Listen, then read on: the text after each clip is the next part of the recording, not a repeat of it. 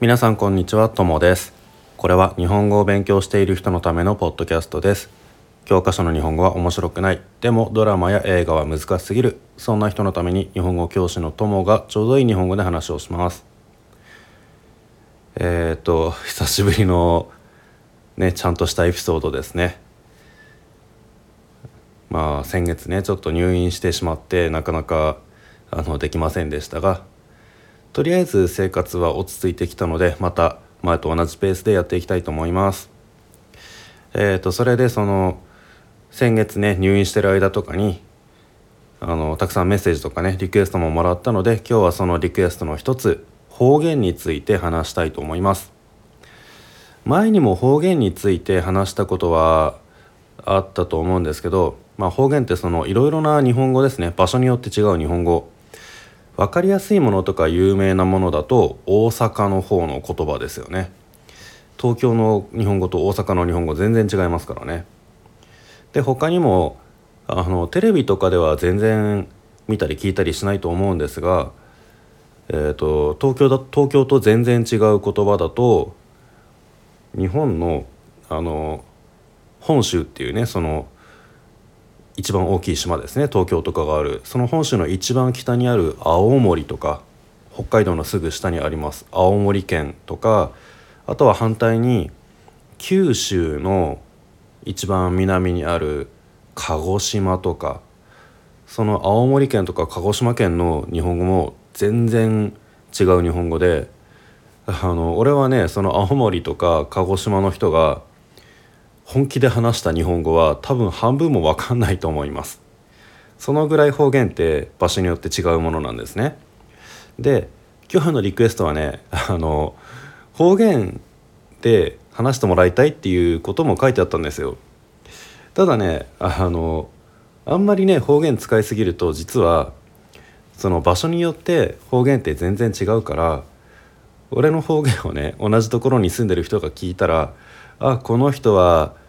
何県のどこに住んでる人だっていうのが結構ねすぐ分かっちゃうんです。あの同じ県の中でもさらに場所によってちょっと違うんですよ方言って。だから知ってる人が聞いたらねすぐ分かるんですよ。なのであんまりねここで方言使いすぎると俺の住んでる場所が大体分かっちゃってで俺の住んでるところってすごい田舎だから日本語学校もすごい少ないからねだからああの県に住んでる日本語学校の先生で男の人だからじゃあこのポッドキャストはあの人がやってるなってすぐ分かっちゃうんですよ。なのであの方言の全てを話すことはねできませんがまあ少しね話したいと思います。えー、っとねまあもう少しね話す前に俺の住んでるとこの方言について説明するとまずねあのアクセントとかイントネーションが違うんですよ。えーと、アクセントっていうのは日本語の言葉の高い音と低い音ですね。分かりやすいのだと例えば「雨」と「雨」ですね。雨っていうと食べ物ですが雨っていうと天気のあの上から降ってくる水ですね。その高い音低い音「雨」雨みたいなのがアクセントっていうんです。であとはイントネーションっていうのはあの言葉の最後の上がったり下がったりする言い方、えーと、日本語だと質問する時には普通はあの上に上がりますよね。あなたはどこから来たんですか？っていうふうに「か」がちょっと高い音になるこういうのをイントネーションっていうんですがそのねとにかく俺の住んでるとこの方言はこの高い音低い音っていうのが他の場所と全然違います。あとね文法もまあ少し違うのがあります。文法っていうかまああの助詞とかそういう言葉ですね。えっ、ー、とまあ例えば「行きます」っていう言葉だと「どこどこへ行きます」とか「に行きます」って言ったりしますが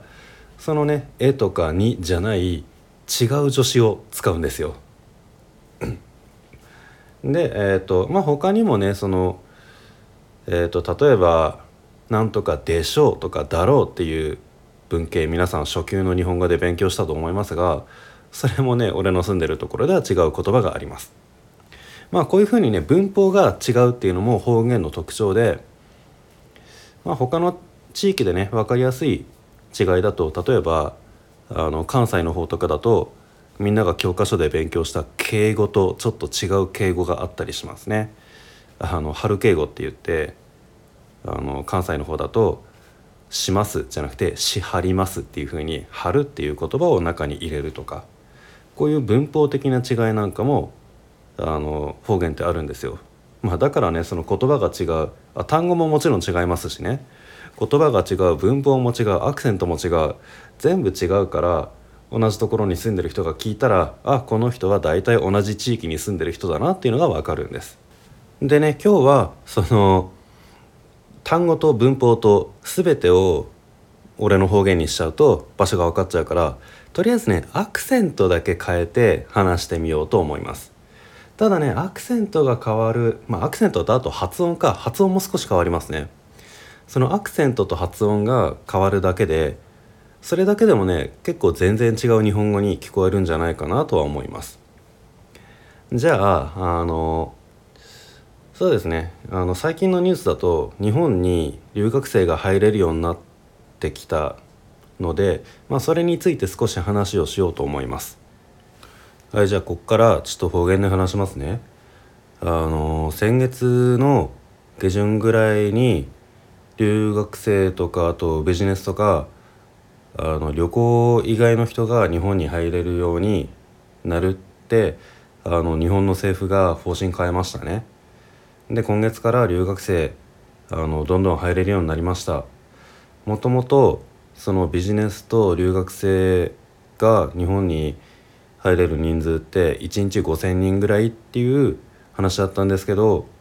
でも留学生って今日本に入れないで自分の国で待ってる人がすげえいっぱいいるからあの5,000人だけじゃなくて留学生もっとたくさん入れるらしいですね。だからあの自分の国であの、ま、留学生の皆さんね日本に入れなくてで待ってる留学生の人が自分の国でちゃんとビザとかもらえてあの日本に来る準備できたらもうすぐ日本に来れるらしいんですよだからあの今までね日本語学校とか専門学校とか大学とか留学生全然来れなくて学生すごい少なくなってたんですけどあの多分来月とかあとは再来月ぐらいからすごい留学生いっぱいあの入ってきて学生増えると思うんですよね。だからあのちょっとね今年とか来年とかまあ去年もそうなんですけど学生が全然いなくてあの潰れちゃう学校って結構たくさんあったと思うんですよ。あの去年までと同じぐらいのその同じような状況がずっと続いてたら多分今年日本学校ってもうほとんどなくなっちゃってたと思うんですよ学生がいなくてだからあのね、来月からまた留学生入ってきてであの新しいクラス新しいクラスもたくさん作ってでちゃんとね授業もできるようになると思うからすごいあのいい状況に変わってきたなと思います。で日本にね来たくても全然来れなかった留学生もすごいたくさんいてでみんなもう2年間丸2年ですねずっと待たされてたからあの、ね、日本語の先生日本にいる日本語教師のみんなもすごいかわいそうっていうかあの、まあ、もちろんねその日本語教師がそれ決めたわけじゃないんですけど日本の政府がそういうふうにあの留学生が大学とかに合格しても入れないっていうふうに決めちゃったからすごい申し訳ないなっていうふうに思ってたんですけど、ね、やっとあの入れるようになったから2年間諦めないでずっと待っててくれた人本当に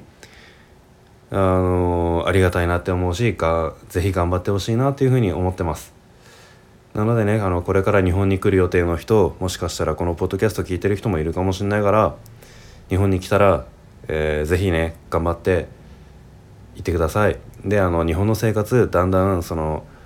コロナもねちょっと落ち着いてきたからねあのいろいろ楽しんでいってください。はいじゃあとりあえずここまでが方言で話した俺の日本語です。あじゃあもうここからは普通の日本語に戻しますね。あの実はね俺あんまり方言って普段話さないんですよ。あの生まれも育ちも今ね住んでる場所だから方言聞くのはまあ大丈夫なんですけどなんか昔からねあんまり方言を使わないで育ったんですよ俺。なんかねテレビとかラジオとかそういうのをよく見てたからですかね。だから方言じゃなくて標準語っていうまあ普通の日本語で話す癖がついちゃってるのでちょっとね あの俺の友達が言うとね友達に言わせれば俺の方言は下手らしいんですよ。だからあのもしかしたらちょっとね変なところがあるかもしれませんがまあ大体こんな感じだと思います。はいじゃあねあのこれ聞いてる人にはね人の中では俺と同じ場所に住んでる人はあんまりいないとは思うんですけど、